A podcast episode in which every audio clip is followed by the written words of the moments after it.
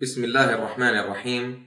الحمد لله رب العالمين والصلاة والسلام على سيدنا محمد وعلى آله وصحبه الطيبين الطاهرين وتابعيهم بإحسان إلى يوم الدين.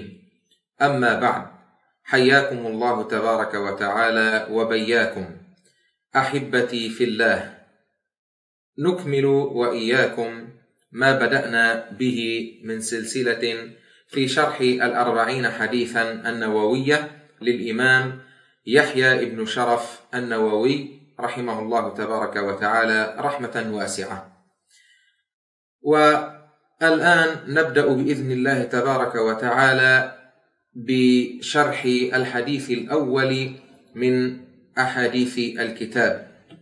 والحديث الأول إنما هو عن أمير المؤمنين أبي حفص عمر بن الخطاب رضي الله تعالى عنه قال سمعت رسول الله صلى الله عليه وسلم يقول إنما الأعمال بالنيات وإنما لكل امرئ ما نوى. فمن كانت هجرته إلى الله ورسوله فهجرته إلى الله ورسوله ومن كانت هجرته لدنيا يصيبها أو امرأة ينكحها فهجرته إلى ما هاجر إليه. رواه إماما المحدثين أبو عبد الله محمد بن إسماعيل ابن إبراهيم ابن المغيرة ابن بردزبة البخاري رحمه الله تبارك وتعالى وأبو الحسين مسلم بن الحجاج ابن مسلم القشيري النيسابوري في صحيحيهما اللذين هما أصح الكتب المصنفة. هذا الحديث الجليل تجد الكثير من أهل العلم رحمهم الله تبارك وتعالى يبتدئون به مصنفاتهم ويبتدئون به كتبهم. وما ذلك إلا لما فيه من تصويب للنية وتحديد لها فهو بمثابة موعظة لهم قبل أن تكون لغيرهم وموعظة لغيرهم. فالموعظة لهم بأن يخلصوا لله عز وجل في إكمال هذا الكتاب وفي ذكر ما يحتويه فهم يخلصون لله عز وجل في ذلك. وتذكير لعباد الله تبارك وتعالى حتى إذا أراد طالب العلم والقارئ أن يشرعوا القراءة عليهم أن يخلصوا نيتهم لله تبارك وتعالى. فكل عمل إنما هو مقرون بالنية. فلذلك لا بد من إخلاص النية لله عز وجل حتى يكون العمل مقبولا عند الله تبارك وتعالى. ونبتدئ اولا بشيء من التعريف عن أمير المؤمنين. أبي حفص عمر بن الخطاب رضي الله تبارك وتعالى عنه وأرضاه. إنه أمير المؤمنين عمر بن الخطاب القرشي العدوي أبو حفص ثاني الخلفاء الراشدين. كان سفير قريش في الجاهلية وكان أول البعثة شديدا على المسلمين. ثم أسلم رحمه الله تبارك وتعالى ورضي عنه فكان إسلامه فتحا على المسلمين وفرجا لهم من الضيق. قال عبد الله بن مسعود رضي الله تبارك وتعالى عنه ما كنا نقدر أن نصلي عند الكعبة حتى أسلم عمر رضي الله عنه وكان إسلامه بعد أربعين رجلا وإحدى عشرة امرأة. سنة ست من البعثة وهاجر جهرا على أعين قريش. وحضر المشاهد كلها مع رسول الله صلى الله عليه وسلم. بويع بالخلافة رضي الله عنه يوم وفاة أبي بكر الصديق رضي الله عنه سنة ثلاثة عشر للهجرة بعهد من أبي بكر رضي الله تعالى عنه. وفي أيامه تم فتح الشام والعراق وافتتحت القدس والمدائن ومصر والجزيرة حتى قيل انتصب في مدته اثنا عشر ألف منبر في الإسلام. رضي الله تعالى عنه. استشهد الفاروق عمر رضي الله تبارك وتعالى عنه سنة ثلاث وعشرين للهجرة بعد أن طعنه أبو لؤلؤة المجوسي في خاصرته عليه لعنة الله. وهو يصلي صلاة الصبح كان يصلي صلاة الصبح وعاش بعد الطعنة ثلاث ليال رحمه الله تعالى ورضي عنه وجمعنا به في جنات النعيم مع سيدنا محمد صلى الله عليه وآله وسلم. يخبرنا الفاروق رضي الله تبارك وتعالى عنه أنه سمع النبي صلى الله عليه وسلم يقول: إنما الأعمال بالنيات. إنما في اللغة العربية جاءت هنا للحصر وفيها إثبات الحكم المذكور آنفا فهي تفيد الحصر والقصر إنما الأعمال الأعمال المقصود هنا الأعمال الشرعية المفتقرة إلى النية إنما الأعمال بالنيات. والنيات هنا وردت بالتشديد بتشديد الياء بالنيات. وقد وردت بتخفيفها كذلك. وإنما هي جمع نية. والنية كما قال أهل العلم رحمهم الله تبارك وتعالى مكانها القلب. فالنية هي القصد. ماذا تقصد من هذا العمل؟ فكل عمل إنما يكون لمقصد فأداؤك العمل ما المقصد منه؟ هذه هي النية. ولا يشترط أن يتلفظ بها. قال صلى الله عليه وسلم وإنما لكل امرئ ما نوى. كل إنسان له نيته. فمن نوى شيئا لم يحصل له غيره. إذا نويت التقرب إلى الله من هذا الفعل كتبه الله عز وجل عنده حسنة إن كان العمل صالحا صائبا موافقا لما يرضي الله سبحانه وتعالى وكانت نيتك صالحة فيه فإن الله عز وجل يتقبل هذا العمل. والعكس بالعكس وإنما لكل امرئ ما نوى. قال فمن كانت هجرته إلى الله ورسوله. الآن يبدأ النبي صلى الله عليه وسلم بذكر مثال حي يوضح لنا المقصود من قوله وإنما لكل امرئ ما نوى. ويوضح لنا كذلك قوله إنما الأعمال بالنيات.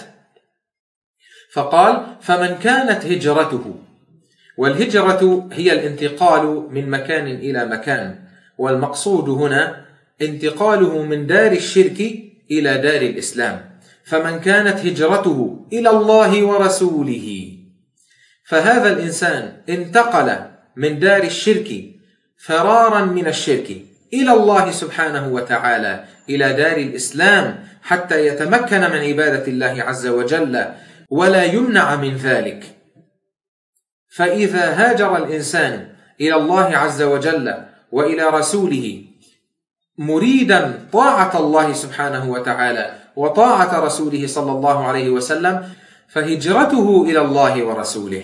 فهذا الإنسان له ثوابه الذي أراده من الله تبارك وتعالى فله ثواب في هذه الهجرة وله أجر فيها. أما من كانت هجرته لدنيا يصيبها. والدنيا إنما سميت دنيا وهي مأخوذة من الدنو الشيء القريب أو الشيء المتدني في الأسفل. وإنما سميت كذلك لأنها تسبق الآخرة فالدنيا قبل الآخرة. وكذلك هي قريبة إلى الزوال لذلك سميت بالدنيا. قال لدنيا يصيبها. أي يحصيها يصيب منها بمعنى يحصل عليها. لدنيا يصيبها. أو امرأة ينكحها. والمقصود أنه أراد أن يتزوج بها. آه، وطبعا هنا يجب أن نلفت الانتباه أن الإنسان إذا كان بنيته إذا كانت نيته من السفر هذا أنه يريد أن يتزوج بفلانة آه، أخت له في الله عز وجل حتى ينستر ويعف نفسه فهذا قد صير نيته قد جعل نيته لله سبحانه وتعالى فهو مأجور على نيته. ولكن النبي صلى الله عليه وسلم أراد في هذا المثال هنا أنه أراد المتعة فقط. ولم يرد أن يحقق المقصد الشرعي من الزواج. وهذا قد نفرد له حلقات خاصة إن شاء الله تبارك وتعالى بمقصود الزواج والمفهوم منه وما للزوج وما للزوجة والأولاد من حقوق. إن يسر الله عز وجل لنا البقاء واللقاء. فقال صلى الله عليه وسلم فهجرته إلى ما هاجر إليه. فهذا الإنسان الذي هاجر لأجل متاع الدنيا إنما هو بهذه الهجرة التي هاجر إليها. إن ربح ربح وإن خسر خسر. فلا أجر له عند الله عز وجل بهذه النية.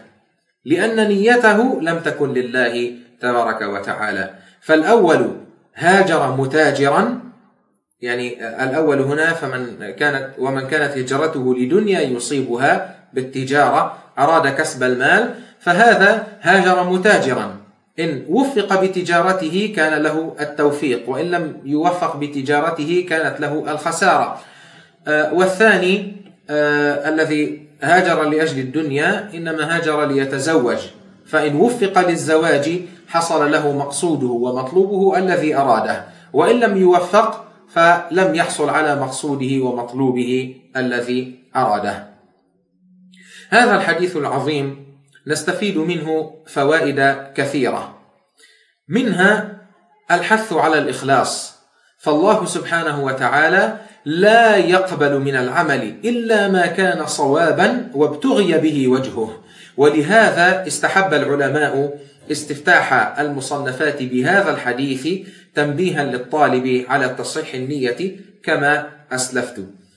كذلك يستفاد منه أن الأفعال التي يتقرب بها إلى الله عز وجل إذا فعلها المكلف على سبيل العادة لم يترتب عليها ثواب. على مجرد ذلك الفعل وإن كان صحيحا حتى يقصد بهذا العمل التقرب إلى الله عز وجل. فمن توضأ على سبيل المثال وهو يقصد بوضوئه يقصد التبرد. الدنيا حر وأراد أن يتبرد فقام وتوضأ. هذا لا يحتسب له وضوء ولا أجر له بهذا الوضوء. ولكن لو أنه توضأ وفي نيته أنه يريد أن يبقى على طهارته ويتبرد فهنا أشرك في النية فله أجر وله ما أراد بإذن الله تبارك وتعالى. وفي هذا الحديث كذلك فضل الهجرة إلى الله سبحانه وتعالى ورسوله صلى الله عليه وسلم. وقد وقعت الهجرة في الإسلام على وجهين. الأول الانتقال من دار الخوف إلى دار الأمان. كما حصل مع الصحابة رضي الله تبارك وتعالى عنهم حينما هاجروا إلى أرض الحبشة. خرجوا من مكة لأجل الظلم والاضطهاد الذي كانوا فيه إلى دار الحبشة إلى ملك الحبشة وقد كان مسيحيا نصرانيا غير أنه كان عادلا. والهجرة الثانية هي الهجرة من دار الكفر إلى دار الإيمان. وذلك بعد أن استقر النبي صلى الله عليه وسلم بالمدينة وهاجر إليه من أمكنه ذلك من المسلمين. وكانت الهجرة إذ ذاك تختص بالانتقال إلى المدينة إلى أن فتح الله عز وجل مكة على رسوله صلى الله عليه وسلم فانقطع الاختصاص وبقي عموم الانتقال من دار الكفر إلى دار الإسلام لمن قدر عليه واجبا. وأما قوله صلى الله عليه وسلم لا هجرة بعد الفتح ولكن جهاد ونية وإن استنفرتم فانفروا وهو في الصحيحين. ومعناه لا هجرة من مكة بعدما فتحها الله عز وجل على نبيه صلى الله عليه وسلم. وليس المعنى نفي الهجرة بالكلية فالهجرة نفسها باقية إلى قيام الساعة. ولهذا جاء في الحديث الصحيح لا تنقطع الهجرة حتى تنقطع التوبة. والتوبة لا تنقطع إلا بخروج الشمس من مغربها أو عند غرغرة الإنسان أي عند موته. وقد قال الله تبارك وتعالى في محكم التنزيل إن الذين توفاهم الملائكة ظالمي أنفسهم قالوا فيم كنتم؟ قالوا كنا مستضعفين في الأرض. قالوا ألم تكن أرض الله واسعة فتهاجروا فيها؟ فأولئك مأواهم جهنم وساءت مصيرا. إلا المستضعفين من الرجال والنساء والولدان لا يستطيعون حيلة ولا يهتدون سبيلا. فأولئك عسى الله أن يعفو عنهم وكان الله عفوا غفورا. قال الإمام ابن كثير رحمه الله تبارك وتعالى إن هذه الآية تدل على وجوب الهجرة.